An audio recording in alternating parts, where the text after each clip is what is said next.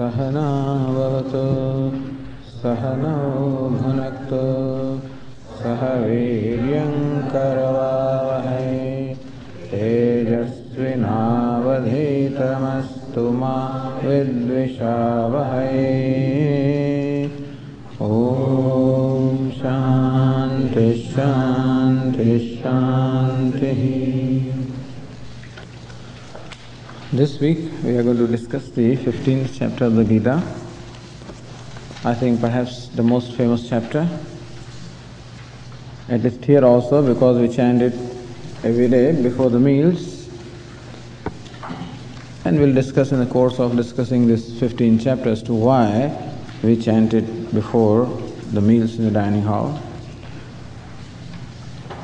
But this is a one of the shortest chapters, only consisting of twenty verses. There are two chapters in the Gita which have only twenty verses, the twelfth and the fifteenth. But it's one of the most beautiful chapters. It is called Purushottama Yoga. The subject matter of the this fifteenth chapter is Purushottama. Purusha. Purusha means the self or the consciousness. Purusha. Uttama Purusha, the most exalted self. Or it reveals how the self is most exalted, how the person, the self, is in fact Purushottama, the most exalted. This is what is revealed in this fifteenth chapter. It is naturally in continuation of the fourteenth chapter. That fourteenth chapter was called Gunatraya Vibhaga Yoga, wherein the three gunas were discussed, the personality was discussed. In the fourteenth chapter, our personality, oh, and Gupta, lower the volume a little bit as there is humming sound. The as we have been saying, each one of us is a is a union of these two entities, the person and the personality, the spirit and matter, the self and the non-self. This personality was elaborately described in the fourteenth chapter as made up of the three gunas. Our personality is made up of the body, sense organs, mind, intellect, that forms the personality. And that is the vehicle or the medium through which the person, the self or the consciousness manifests. Just as electricity requires a medium such as a filament bulb in order to manifest itself, and similarly also the self, the consciousness, as though it requires this medium of the personality, so personal, person or the self or the consciousness acting through, functioning through the personality becomes this individuality. Thus every individual, that's what also Lord Krishna said in the thirteenth chapter, every individual is a union of this person and the personality, the spirit and the matter. Spirit enveloped in matter, spirit manifesting through matter, like an actor functioning through a costume, playing a certain role, and so also one Purusha, the one spirit, manifesting through various personalities, manifesting through various roles, is what we call all the living beings. Not only living beings, but even what we say, even the insentient beings. The sentient and insentient, whatever we have in this world, is nothing but the manifestation of one Purusha, one self, one consciousness, one intelligence. And therefore, in the ultimate analysis, we do not even have such divisions as sentient and insentient.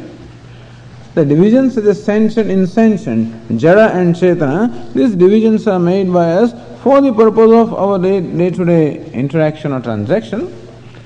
But when we look at the truth of what we call even insentient or inert, it will turn out to be nothing but the same intelligence, the same consciousness.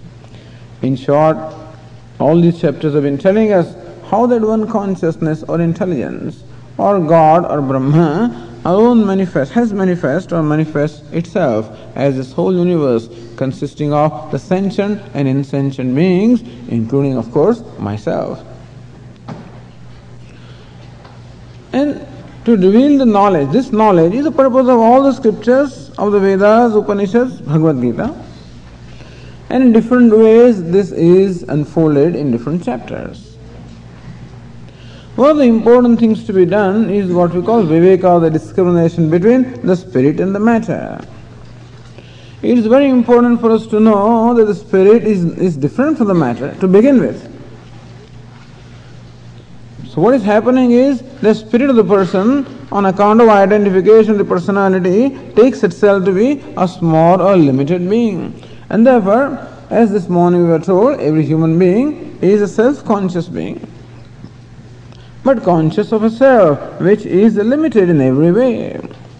Limited in time, limited in place, limited in ability, limited in every way. Thus I find myself a self-conscious being, but limited in every way. And it is this sense of limitation that impels me or compels me also to do something so that I become free from this sense of limitation. I cannot accept for myself, I cannot accept being, a li- being limited in any way. I cannot accept being dependent. I cannot accept being helpless. I cannot accept being small. I cannot accept being limited. I find myself limited. I find myself small, I find myself dependent, I find myself helpless, and I cannot accept it. And therefore, all the time I'm struggling to become free from that. So this whole process is called samsara. This struggle is constantly going on.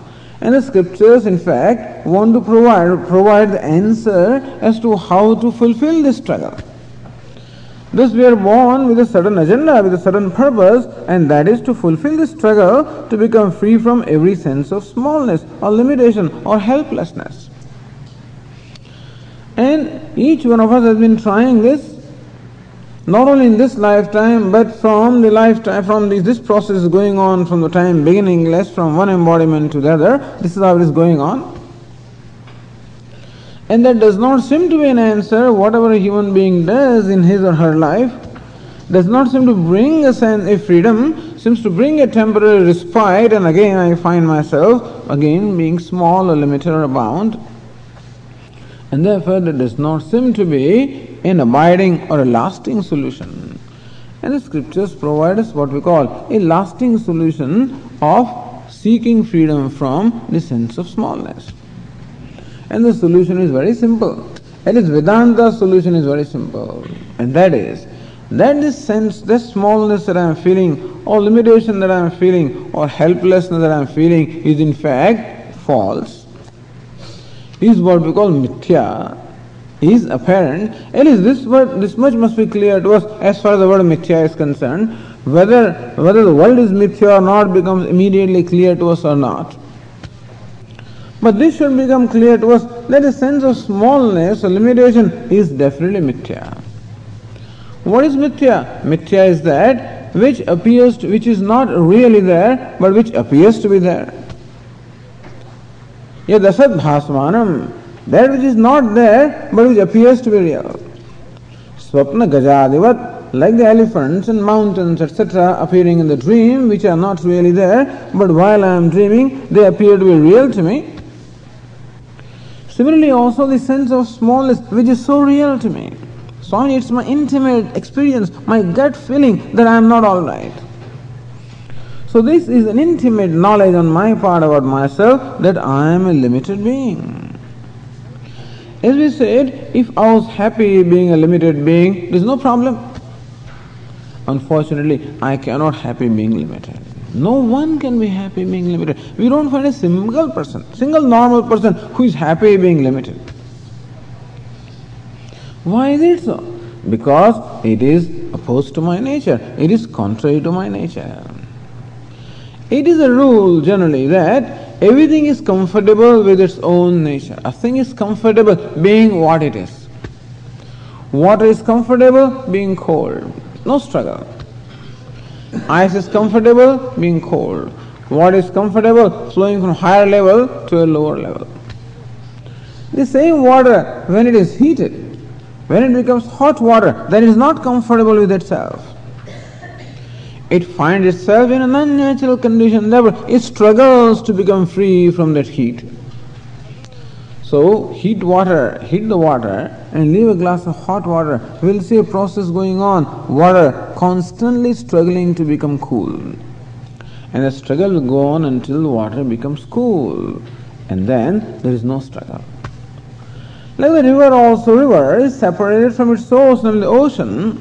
Its natural level is sea level, and when it is at a level higher than that, it cannot accept it. Therefore we find the river constantly rushing, struggling. And when it becomes one with the ocean, then the struggle is over. Thus, the struggle becomes over when one attains one's natural state. And there is a struggle when I am in an unnatural state. Like this, when we when we pull the spring, is always in tension. And you release it, the ten- when it attains its natural state, the tension is gone. Thus, whenever we feel tension, whenever we feel stress, it must be that I am not in my natural state. I am somehow deviated or separated from my nature. And therefore, there is a struggle constantly on our part to become our natural self. That is freedom, simple as that. What is called moksha or liberation is nothing but being what I am. And what is bondage is being different from or opposite of what I am. So being deviated from my own nature, and therefore living in an unnatural state for whatever reason is called bondage, and getting back to my natural state where there is no struggle at all, and thus being my natural self is a state which is free from all struggle and stresses. This is called moksha or liberation, freedom from all stress, once and for all. Thus Vedanta teaches us as to how this sense of limitation and all the effort, the struggle that goes on to become free from limitation, which is called samsara. This is called samsara. It is not that because I am born that I am a samsari, or that I have a body, that I am a samsari, that I have a family, therefore I am a samsari, or that I am doing things that I am a samsari. That is not samsara. At least that Vedanta explains samsara is this struggle to become free, a never-ending struggle. Like the struggle of this tenth man to find the tenth man is a never-ending search. When the tenth man is searching for the tenth man, when can he ever find him? Never.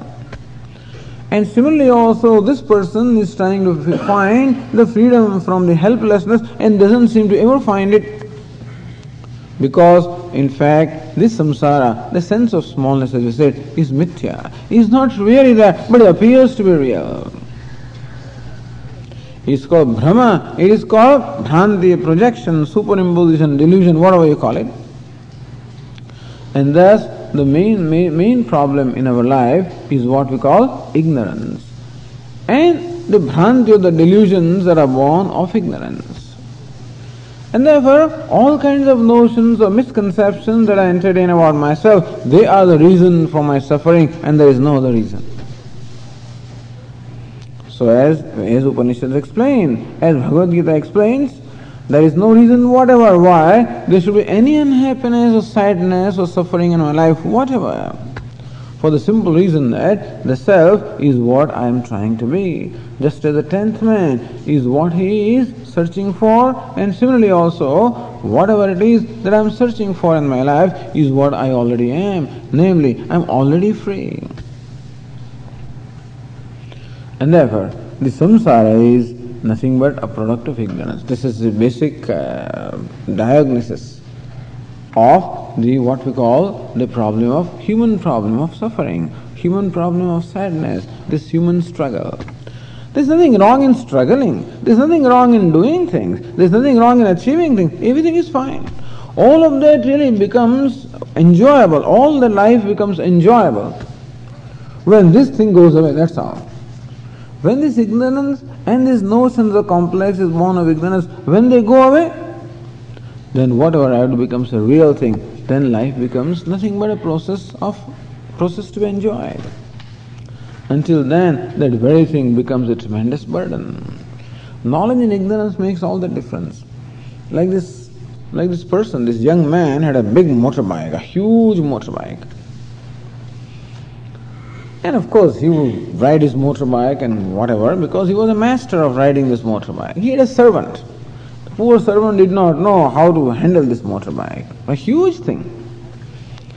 So once this young man says to his servant, "Hey, come on, go across the street to that gas station and let, fill up this motorbike with the gas and bring it back."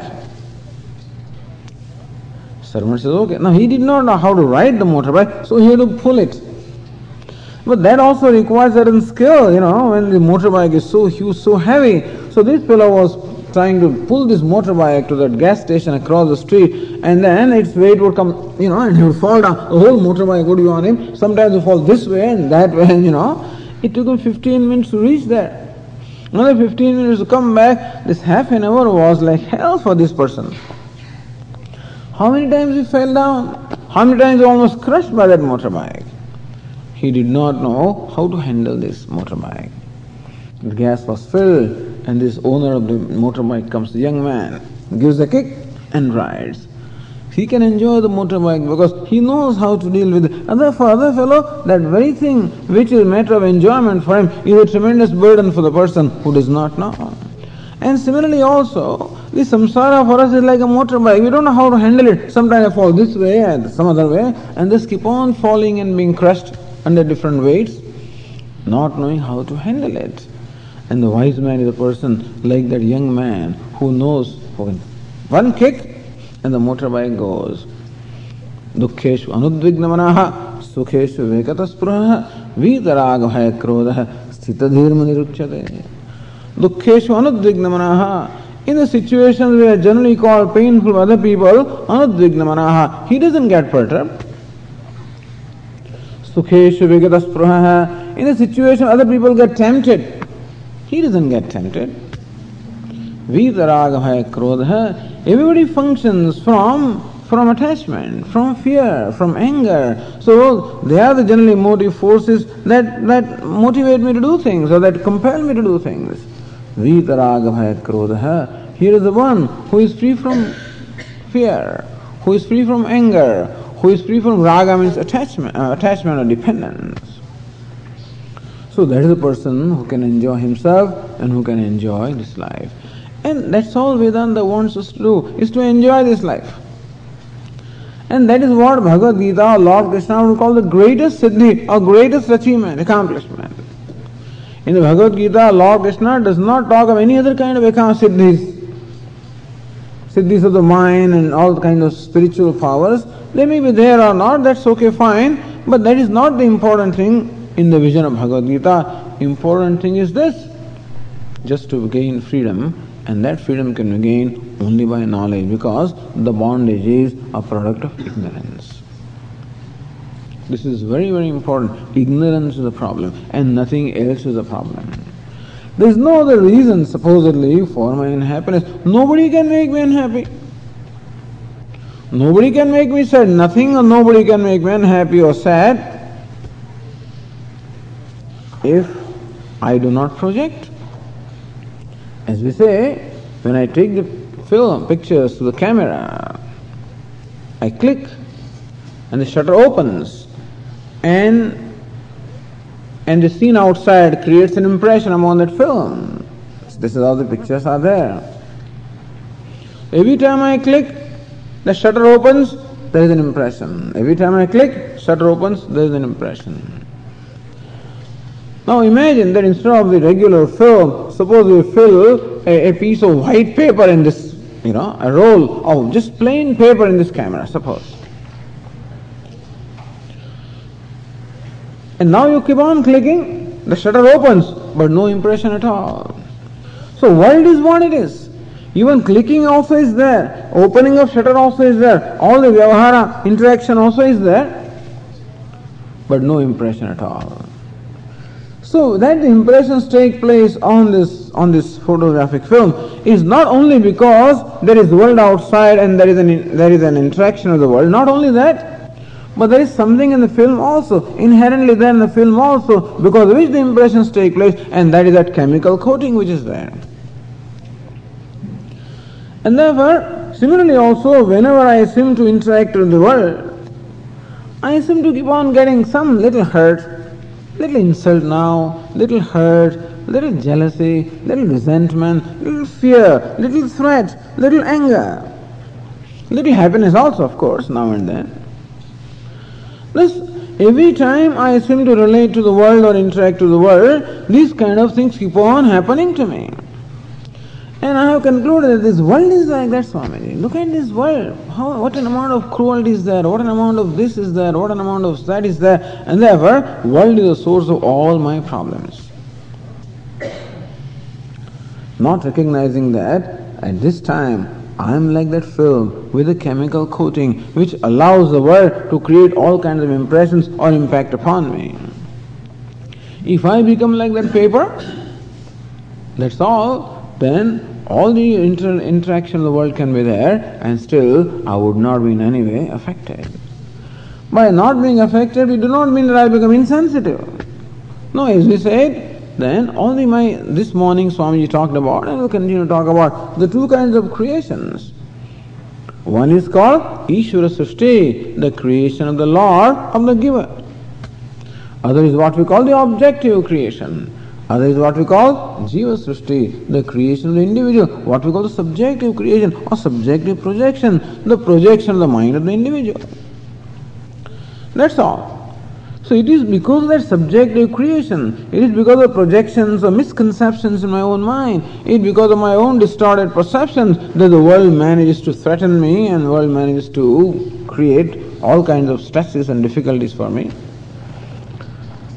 And what I do today is I keep on trying to change the world around me so that I can be comfortable in the world.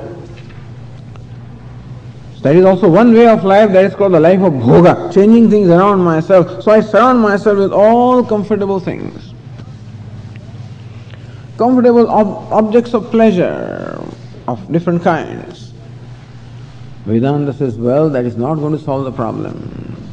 Rather than trying to change things around, maybe you should change yourself. Bring a transformation in yourself. And then things as they are will become enjoyable. You don't have a special kind of music to enjoy things. Music is always there. Provided my mind is available at night also when I'm sitting in my in my study.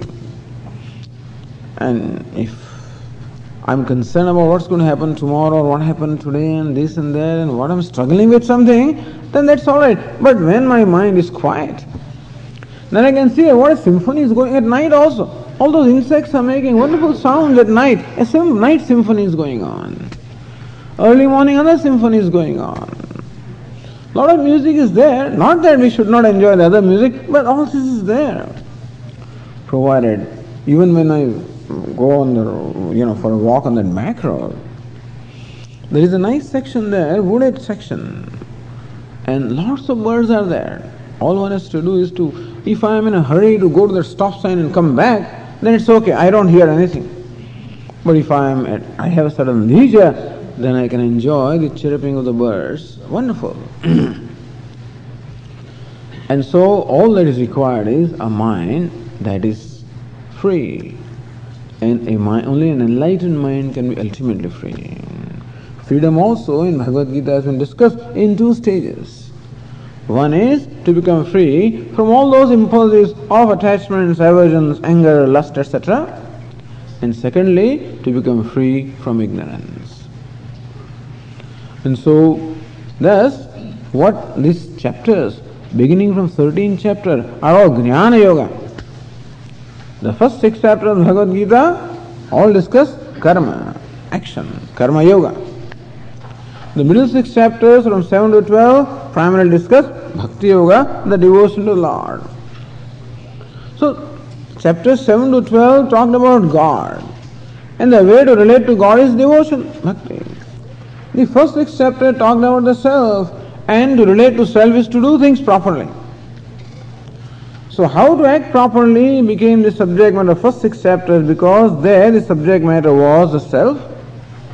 How to relate to the world, which is nothing but manifestation of God, that is called bhakti or the devotion, thus of God and the devotion. So self and the karma or the action was the subject matter of the first six chapters. God and devotion was the subject matter of the middle six chapters. And now the last six chapters talk about, and of them also, these three chapters, thirteenth, fourteenth and fifteenth. These in particular talk about jnanam, talk about the knowledge. And so, this fifteenth chapter is, is going to talk about the knowledge of the self, knowledge of God, and the, the famous equation, Tattvamasi. The identity between Tat and Tvam. Tvam being the self Tat being the Lord and identity, oneness. This is underlying everything. That Tat means that includes everything other than myself. Everything other than myself is included in one pronoun, Tat. And second is Tvam or Aham. That's all, subject and object. The object is taken to be different from the subject. In fact, subject and object are one alone. So underlying identity between the whole existence is what is revealed in this chapter also. That's the subject, that is the vision of the Upanishads. That's also the vision of Bhagavad Gita, and there is also the vision of the fifteenth chapter. So here we find a discussion of who is this Tvam, what's the nature of the self. We also find a description of what is the nature of God. And then we find also the oneness or identity between the two. So, as we said, this is the theme of the whole Gita.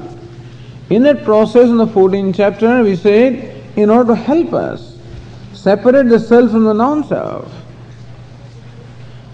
The, the non-self of the personality was, was described there or was explained there as consisting of three gunas, sattva, rajas and tamas. How our personality, our mind, our sense organs, our body, all of this personality is made up of sattva, rajas and tamas. And what's the self? Gunatitaha. The self is the one that transcends the three gunas, transcends the personality. That means the one who is free from the effects of the personality. One is unaffected, untouched by the personality, by the gunas, he is gunatitaha. So this was the subject matter of the fourteenth chapter. The Lord, Lord Krishna in the fourteenth chapter gave a detailed description of the three gunas, not for the sake of the gunas, but in order for the sake of the self, who is gunatitaha, or the one who transcends the gunas. So at one point Arjuna asked this question, O Lord, what is the characteristic of this guna? What is the characteristic? So what are the lakshana, the characteristics of the wise man who is enlightened, who knows himself as, as beyond the three gunas? And kimacharaha, how does he conduct himself? And katham trin gunanativartate, and what's the method by which one can transcend the three gunas? That is, one can gain the knowledge of the self which is beyond the three gunas, substrate of the three gunas. You know, all the projections are taking place and there must be a basis for the projection, that's the self. Like this, as we have the example for the transcendence, the transcendence that we are giving is that of a crystal. So how crystal obliges, you know, so that which is pure always becomes, Is, is, Swamiji says, you know, a sitting duck for all kinds of transference. Sometimes Swamiji tells, you know, says, when I was sometimes telling about some difficult, some dif- you know, things that are happening, says Swamiji says, you are a sitting duck for all transference. What is meant by sitting duck means what? That you can easily become the object of that. Brahman is a sitting duck for all projections. Just as the crystal becomes available for any kind of projection. And thus you have placed a flower, which is pink flower, and the crystal appears to be pink. An orange cloth, crystal appears to be orange. And whatever be the color, that's what the crystal appears to be. And therefore, this crystal itself being free from every color, itself being transparent, itself being pure, therefore, any kind of a projection or superimposition can be done on this. By itself, it transcends the colors, we say. What is meant by transcending color means it is free from effect of any color. So even when it appears to be pink, the beautiful thing is that even when the crystal appears to be pink, it remains free from the effect of pinkness. Even when crystal appears to be orange, it remains free from being orange. This is what is meant by transcending. That, that the crystal pervades every color, at the same time is free from every color. So the self takes all the roles. The self or the Atma takes all the roles. Prananneva prana bhavati vadanvak paschyan chakshuhu. So the self in identification, the organ of speech becomes speaker. Paschyan chakshuhu, in identification, the organ of seeing, he becomes seer. In identification, the faculty of hearing becomes hearer.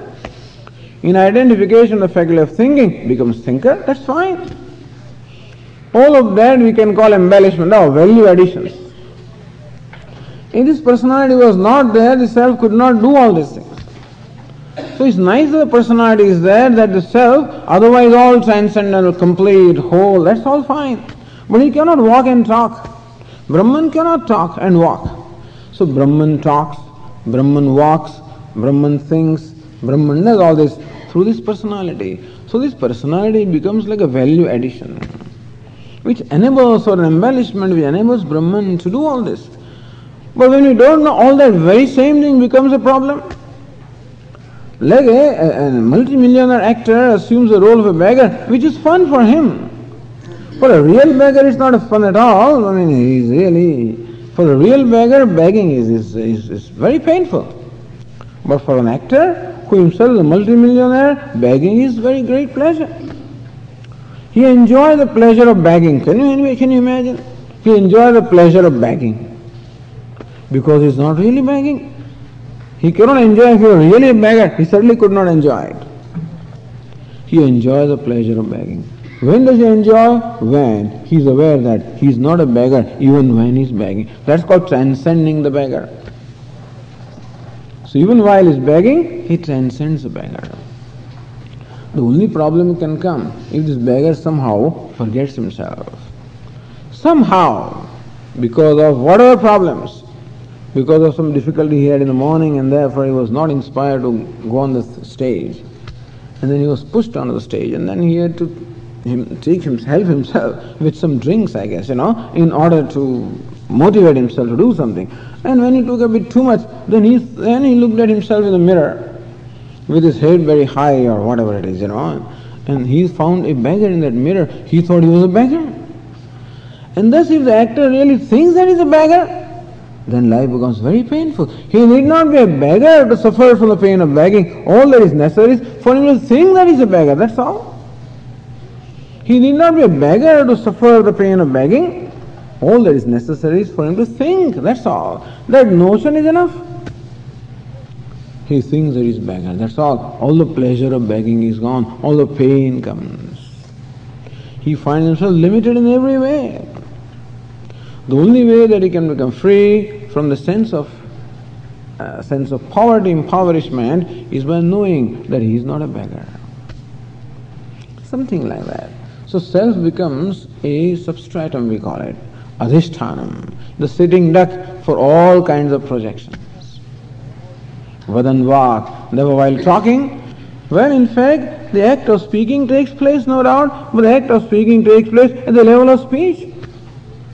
As Bhagavad Gita describes in more than one places, what is the act of speaking? Is nothing but the faculty of speaking, interacting with the words. What is hearing? Is nothing but the faculty of hearing, interacting with the words again, or sounds. So all these actions are taking place only at the level of personality, but on account of identifying the personality. The self thinks that he is doing this, and that is how I suffer from these complexes of being karta and bhokta, doer and enjoyer. And many other complexes that arise from that. This is called samsara. And the fifteenth chapter opens with a very beautiful description of samsara. The samsara is described in the form of a tree. Hey, but Swami, you just told us that this chapter is meant for giving the knowledge of identity, of Jiva and Brahma. It's meant for giving knowledge of Paramatma. Why are you talking about samsara? That is because that it is necessary also to know the samsara. Because Lord Krishna said, Arjuna asked this question, what is the means of gaining this knowledge, O Lord? Mam sayo vyabhicharena bhakti yogena sevate sagunan samadityetan brahma bhuyaya kalpate. Mam chaya avyabhicharena bhakti yogena sevate. The one who worships me with bhakti yoga, with unswerving devotion to me. So one who worships me with unswerving devotion, by my grace he gains this knowledge. So Lord Krishna says, I am the giver of knowledge. I am also the giver of the karma phala, the result of action. At the same time, I am also the giver of the devotion, result of devotion. So result of actions can be anything that we want, including heavens. The result of devotion is, again, what we want, But if through devotion, avyavicarena yogena, Lord Krishna says, those who worship me for my sake. And in the tenth chapter it was told how I light the lamp of knowledge in their heart and dispel the darkness of ignorance. So knowledge also is gained by the grace of God. And that is why we've been saying that in order for me to know God, it is very necessary that God should become favorable to me. I should make Him favorable to me. That becomes my task. As Lord Krishna says in the fourth chapter, that may you go to these teachers who are wise and enlightened, and they will impart knowledge to you. But before they impart the knowledge, it will be necessary for you to make them favorable to you. Don't just go and ask, start asking questions. He may not reply to you. Even if he replies, it may not make sense to you. Tadvidhi pranipatena. Pariprasthena sevaya. You must you must establish a, a, a sort of a tuning of harmony with the teacher. Tadvidhi pranipatena, with a long prostration. Sevaya, by serving the teacher. Pariprasthena, with right questions. So thus by by surrendering to him, by serving him, and by asking him the right questions at the right time, you make him favorable. Prasannam tamanuprapya. You find teacher is prasanna. He is pleased with you. Oh, I did not know. I thought the teachers are always pleased. We thought teachers are always supposed to be pleased. What do they need for being? That is all right. They are always pleased, okay. And they are pleased with everybody also. But then, still it is necessary that he should become pleased with you as a student. He should discover in you a jignasu, a desire of knowledge. Similarly also the Lord is always pleased with everybody. Lord is always favorable to everybody. His grace is equally available to everybody. And still I must do something on my part to receive that grace. Just as you say, the light of sun is available to everybody. But I must open my window for that light to flood into my house. Then alone my house can be lighted up. That much I have to do. Even though the sunlight is equally available to everybody, I have to do something, little thing, not much. Just a little thing, just open the window, that's all I have to do. Similarly also the grace of Lord is available to everybody. I just have to do one thing, to open the gates of my heart. That is called bhakti or the devotion. This is what we mean by making the Lord favorable to me. Mam chayo vibhicharena Bhakti yogena sevate. Lord Krishna says, one who serves me, who worships me with unswerving devotion. Lord Krishna says, when I am the only object of devotion, when he worships me and nothing else. It's interesting how, even in the chapter of the knowledge, the worship comes. We think bhakti is something different, you know. So they think that bhakta is the one who only sings bhajans, you know. And they think that these sannyasis are not bhaktas. These are all, they are all jnana marga. Jnana marga is path of knowledge. But again and again, Lord Krishna brings in bhakti even in the context of knowledge. In the thirteenth chapter, when Lord Krishna talked about the qualifications that a seeker of knowledge should cultivate, in those twenty, you know, the twenty point, this twenty qualifications, the values. In the thirteenth chapter, Lord Krishna gives a whole list of twenty values, prescribes the values that a seeker should cultivate for him to become qualified for knowledge. In those, one of the values is Mai Chananya Yogena Bhakti Yoga, Mai Chananya Yogena Bhakti Avyabhicharani. Lord Krishna said, Avyabhicharani Bhakti, unswerving devotion, faithful devotion. Ananya Yogena. Lord Krishna says he should only be devotee of mine and nobody else. Because each one of us is a bhakta. Each one of us is a devotee, born devotee. And every moment we are always worshipping something. At, every, at any moment I am always a devotee of something or the other. Depending upon what it is that is most important to me at that moment. If at a given moment my pride is most important to me, I am a devotee of my pride. My image is most important, I am a devotee of the image. I do anything that is necessary to make sure that my image. If wealth is important, I am a devotee of that. If fame is important, I'm a devotee of that. Every moment I'm always a devotee. So Lord Krishna says, Mam Chayo Vyavicharena Bhakti Yogena Sevate, one who is devoted to me at the exclusion of all other devotions.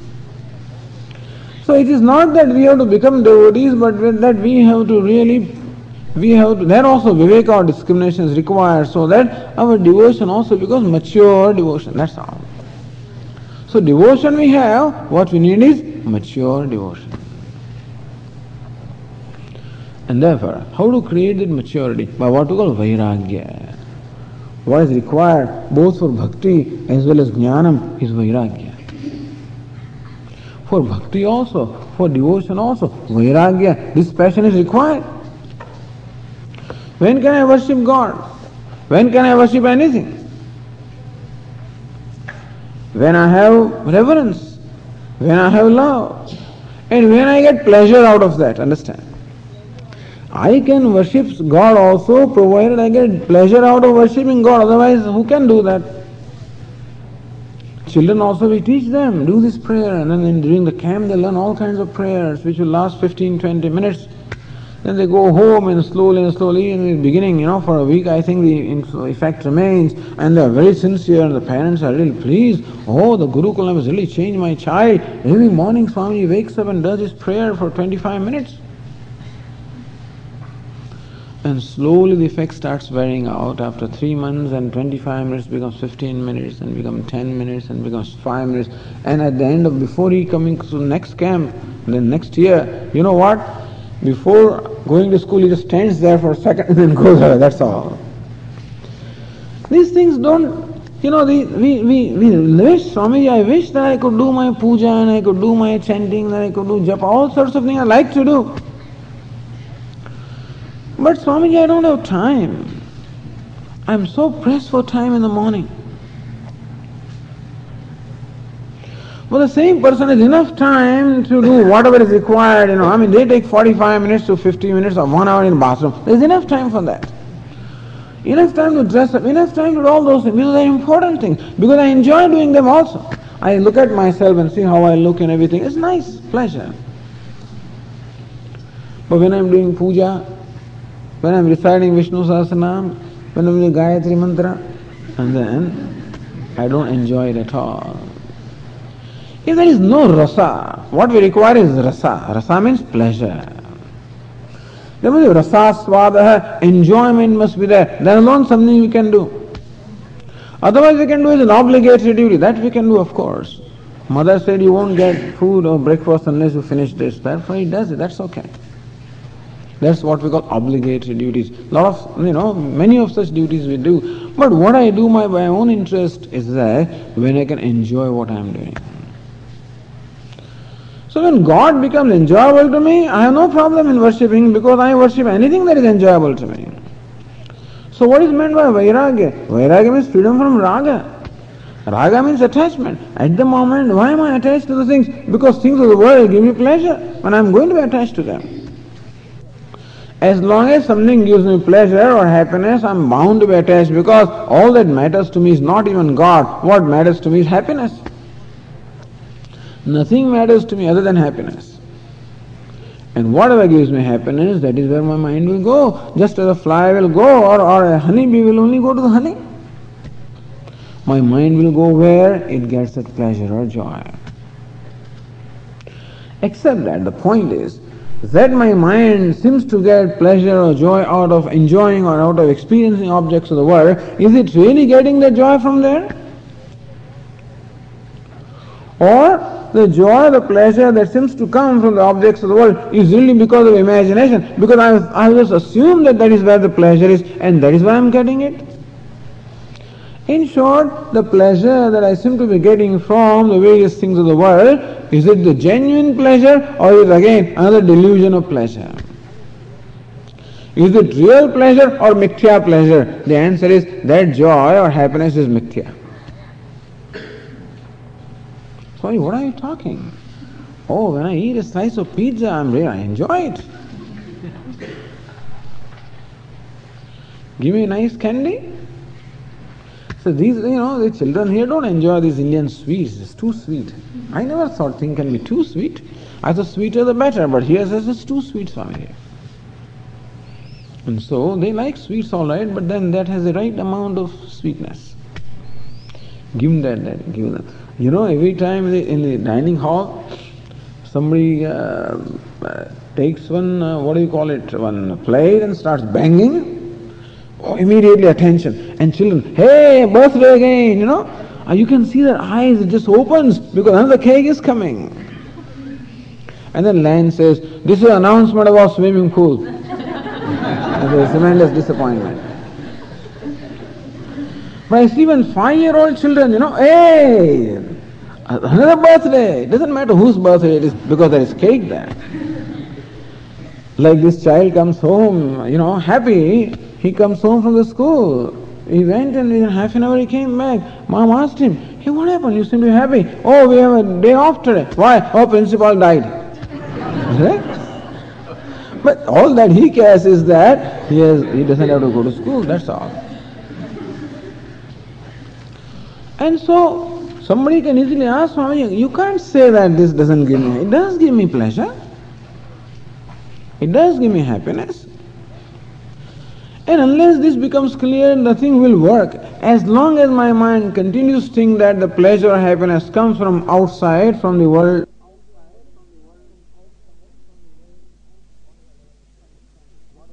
understanding it, whatever level it remains, unless I discover, unless vairagya is there, unless viveka or discrimination is there, and vairagya, dispassion arising from viveka, unless that is there, my mind is just not available. And therefore, Vedanta also wants us to analyze every experience of happiness, whether the happiness that seems to be coming from the objects of pleasure, is it the real happiness or is it merely an illusion of happiness?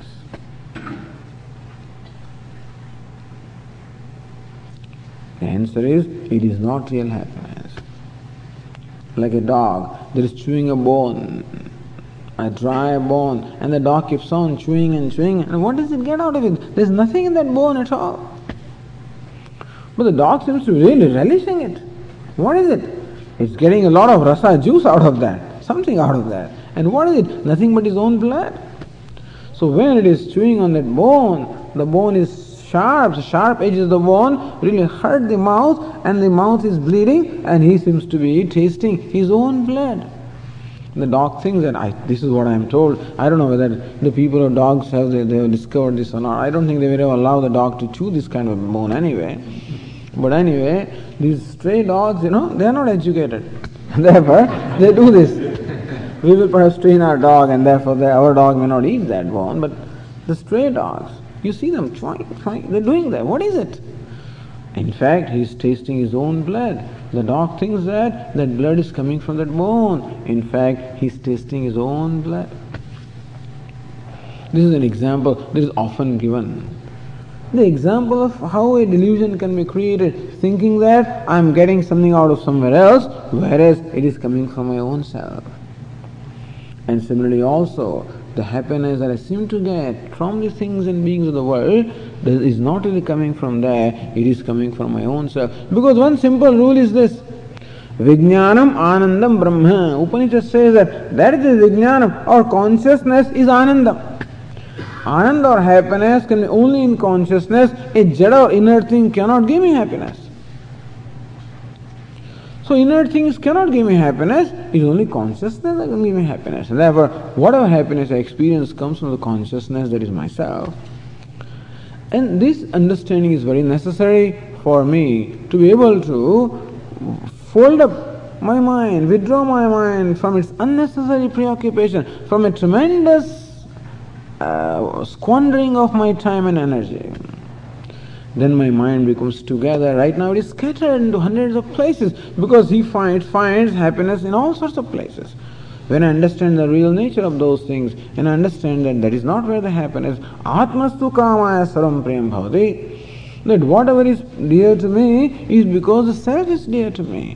Whatever seems to give me happiness is because the self gives me happiness. When that understanding comes and when it becomes in my own understanding, that mature viveka and vairagya is what is required even for devotion.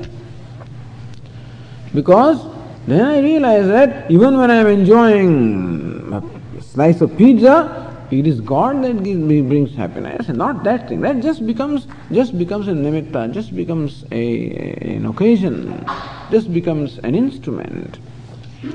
So vairagya, in short, vairagya, a dispassion or freedom from wrong fascination from the world or the objects of the world is required. In short, cultivating a healthy attitude in the world. Understand, vairagya or dispassion doesn't mean running away from the world or turning away from the world. In fact, it is establishing a right or healthy attitude in the world. That is when my mind enjoys vairagya, that is when I can really enjoy the world. And thus, vairagya. Therefore, the first some verses here in this fifteenth chapter are devoted to a description of samsara, so that we know what it is. And that's how the mind discovers a dispassion for them, by, under, by understanding their true nature. And here Lord Krishna employs an imagery of a tree to describe the samsara. And that is how the first verse, so vairagya is required for bhakti and bhakti is required for jnanam. So we require vairagya for both bhakti and jnanam. This is the chapter on jnanam. fifteenth chapter is the chapter on jnanam. Shankaracharya says that you worship the Lord and by His grace you gain the knowledge. And by knowledge you become free. Then what to talk of becoming free for directly gaining the knowledge? Therefore, this fifteenth chapter directly discussing what you call tattva or the truth or the reality of our life. And before discussing that, Lord Krishna describes samsara in the form of a tree, because that is what is the tradition of the Upanishads also. Not only in Bhagavad Gita, but elsewhere also, this kind of imagery of tree is given. And that is what Lord Krishna follows here, because Bhagavad Gita is the essence of the Upanishads. And we'll find that all the ideas are there in the Upanishads in some place or the other. Sometimes the same words are there, same expressions are there. Urdhamulaha, adhashakaha, eshoshvattas sanatanaha. So that is the verse from the Kathopanishad. And thus and similar verses form the basis of this description of, of samsara in the form of a tree on the part of Lord Krishna. So let us read the first verse here. Shri Bhagavan Uvacha, Shri Bhagavan Uvacha, Urdhva-mūla-madhas-shākham, Urdhva-mūla-madhas-shākham, Ashvatham-prāhuravyayam, Ashvatham-prāhuravyayam, Chandāṁ-siyasya-parṇāni, Chandāṁ-siyasya-parṇāni, Yastam-veda-sa-veda-vita, Yastam-veda-sa-veda-vita. Shri Bhagavan Uvacha, the Blessed Lord Himself said, recognizing that Arjuna had some questions in his mind, although Arjuna does not overtly ask any question, as again and again we have been saying that the, the, the custom or the tradition is that this knowledge should be imparted only to the one who asks for it. And therefore we find many chapters of Bhagavad Gita opening with a question or a, a question upon Arjuna. Whereas we also find many chapters opening with a statement of Lord Krishna without any question overtly being asked by Arjuna. However, when Lord Krishna finds that the statements that he made in the previous chapter would have raised certain questions in the mind of the student, then even though the questions are not overtly or openly asked, Lord Krishna answers those questions. And so the question would be that by the grace of the Lord one gains the knowledge. By the knowledge one discovers oneself with gunatitaha, the one that is free from the gunas. And that's how one discovers the freedom. So what's the nature of that knowledge? And what is the nature of the truth, knowing which the wise person becomes liberated? And so that question will be there. Therefore, Lord Krishna wants to unfold the truth here. And that is why he opens this chapter. The chapter opens with his statement. However, as we said before, unfolding the nature of the truth, Lord Krishna here uh, described, as I said, the samsara for us to develop and discover a vairagya for the samsara, a dispassion for the samsara. So Sri Bhagavan Vacha, that's why Lord Krishna himself says, answering this query on the part of Arjuna as to what's the nature of truth, knowing which one becomes wise. Urdhumulam adashakam ashwatham prahuhu avyayam. Prahuhu, they say, see, I'm, I'm reading the translation here.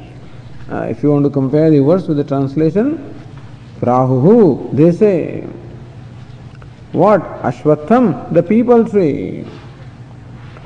Urdhumulam, which has its roots upward. Adashakam, and the branches downward. Chandamsi, yasya, of which? Chandamsi, the Vedas. Paranani, they are the leaves. Chandamsi, yasya, paranani, of which? The Vedas are the leaves. Prahu avyayam, it is called avyayam. This tree of samsara is said to be imperishable. So that is the description of the tree of samsara. Yes, tam veda savedavit. Oh Lord, why should we bother about knowing this tree of samsara? Lord Krishna says, yes, tam veda, the one who knows it or realizes it. Vedavita is a knower of the Vedas. So knowing this tree is important for us, because knowing the tree of samsara along with its root, one becomes the knower of the Vedas, one becomes omniscient, one knows everything that needs to be known in this life. So all that we need to know in the life is this tree and its root, that's all. Once we know that, all that is necessary to know has been known. And so, the samsara is compared to the tree. What kind of a tree? Ashwatha. Ashwatha means people tree. As Shankaracharya explains, ashwatha, ashwastha. So, ashwatha word, let me just write down here so that uh, it becomes clear to you how this word is derived.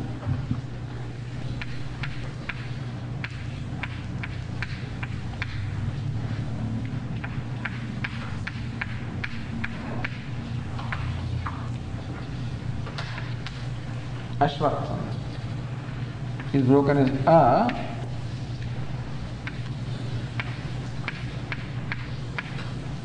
Swash.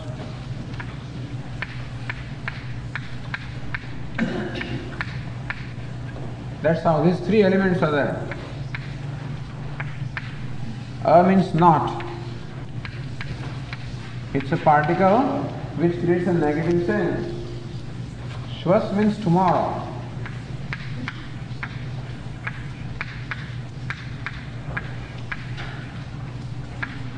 You know, stham means stop.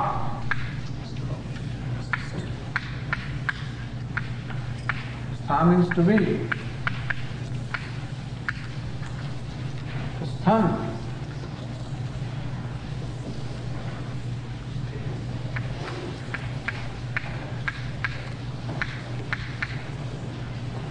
So then ashwatham means what?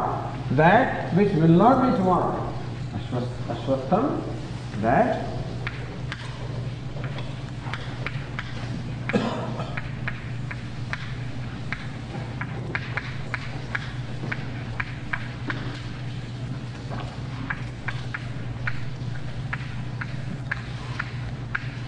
That's the meaning. Sometimes they also say ashwatha. Can also say ashwa.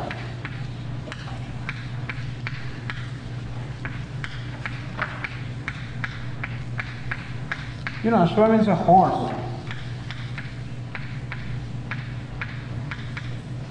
Stha means stha means remains or stands.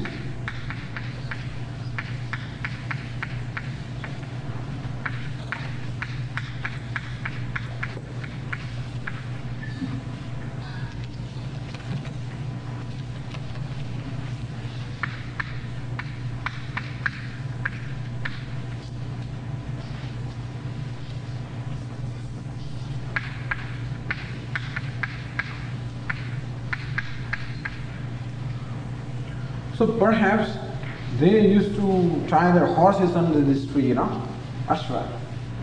So sometimes they say that this is a tree, the peepal tree. Everybody must have seen the peepal tree. It's a very interesting tree because the leaves are the, the leaves are so many. The branches are always bending down. Of this peepal tree, the branches are always bending down. Not only that, but because of the breeze, these trees, the, the branch, the leaves keep on uh, being shake, shaking. And so all the time you see the branches all the time. There is, it, there is never a moment almost where this tree just stands still. It's always the, there is always movement in the tree.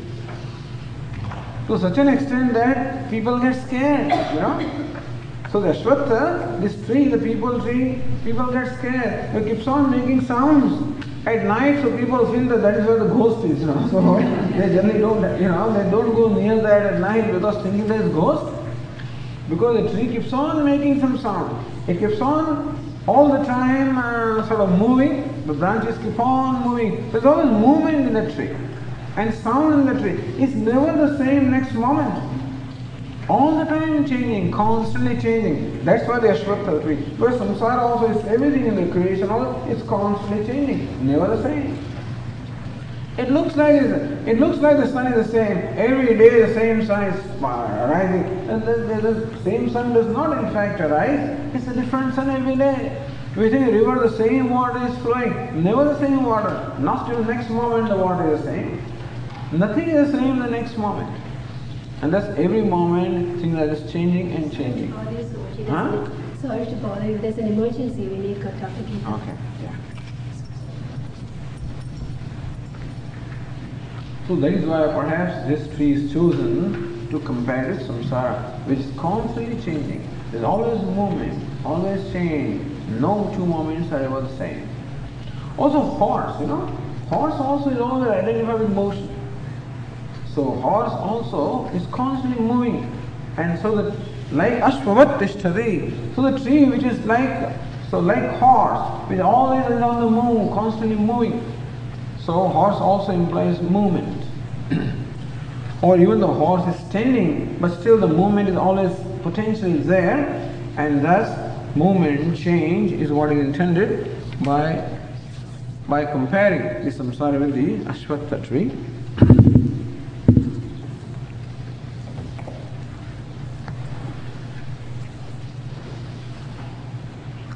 And of course, this is called Vriksha. That is another thing that I should also mention there. It is tree.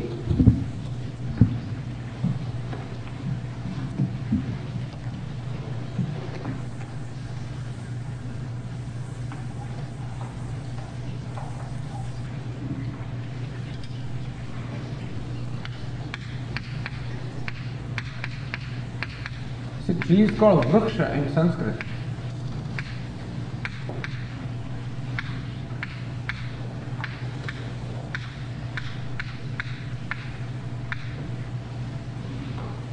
And that is derived from the root vrasht.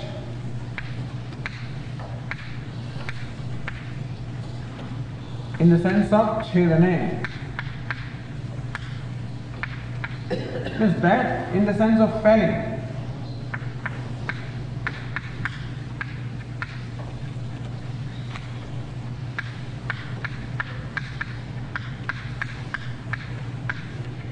So derivatively the word vriksha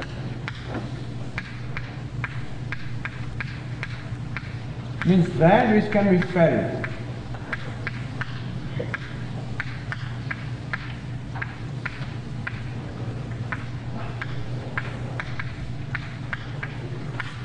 So that is also important. A tree can be felled. A tree is something that will perpetuate itself normally. If you don't, if some natural calamity does not happen, or if somebody does not occur, you will go on and on. And even if, like sometimes uh, there's the Ashwatth is also translated as banyan tree. And banyan tree everybody knows, that is in India they know how banyan tree perpetuates itself because the secondary branches, the roots also come and then uh, they themselves become the stem and that's how it keeps on propagating itself. Even ordinarily also tree lasts for a very long time and then the tree brings out the flowers and fruits, and the fruits bring out the seeds, and seeds bring out yet other trees, and that is also it perpetuates. So tree means that it perpetuates itself. That is why in this verse, Lord Avyayam, this tree of samsara is imperishable. Just as any tree also is almost imperishable. You know, it's sort of uh, for our, our lifespan, there are trees which are three hundred years old and four hundred years old and things like that. And this, this uh, particularly the banyan trees can be very old, very old. As Swami was saying, in Calcutta, there is this uh, botanical park where I guess the banyan trees occupy some one acre of uh, area, looks like. And we don't know where the origin is, where is the original stem. But it's not there in fact, so it's, it's said that here the original stem was, you know, but then it's, it's not even there. But still the tree keeps on perpetuating. So in that sense also, this vriksha, or the tree, is, is, is, is used for imagining, imagining the samsara. However, important thing about vriksha, even though if you don't do something about it, it will keep on perpetuating itself. But we can do something about it, and that is vrishyanam, that chedanam, that it can be felled, it can be cut asunder and felled. Not ordinary trees, we need not do that, but tree of samsara, the tree of samsara definitely is that which can be cut asunder and felled. That is why it is, it is compared to a tree. And so, Udhamulam, Adhishakam, Ashwatham, Prahu, Avyayam, Prahu, they say that there is this tree of samsara, which Ashwatham is comparable to a peepal tree, Avyayam, and that is imperishable or undecaying, Avyayam. So that which will never, which will never get, that will never die, never decay, will never perish if you do not do something about it. If you do something about it, of course, then it can be felled. That's the idea of using the imagery of the tree in describing the samsara. Okay, we'll continue to discuss in the next class. Om Purnamada Purnamidam Purnat Purnamudachyate Purnasya Purnamadaya Purnameva Vasishyate. Om Shanti Shanti Shanti. Shankaram Shankaracharyam Keshavam Vadarayanam Sutra Bhashya Krutau Vande Bhagavantau Punah Punah Ishvaro Gururatmedi Murti Bheda Vibhagine Vyomavad Vyapta Dehaya Dakshinamurtaye Namaha. Om Shanti Shanti Shanti. Hari Om Shri Gurubhyo Namaha. Hari Om.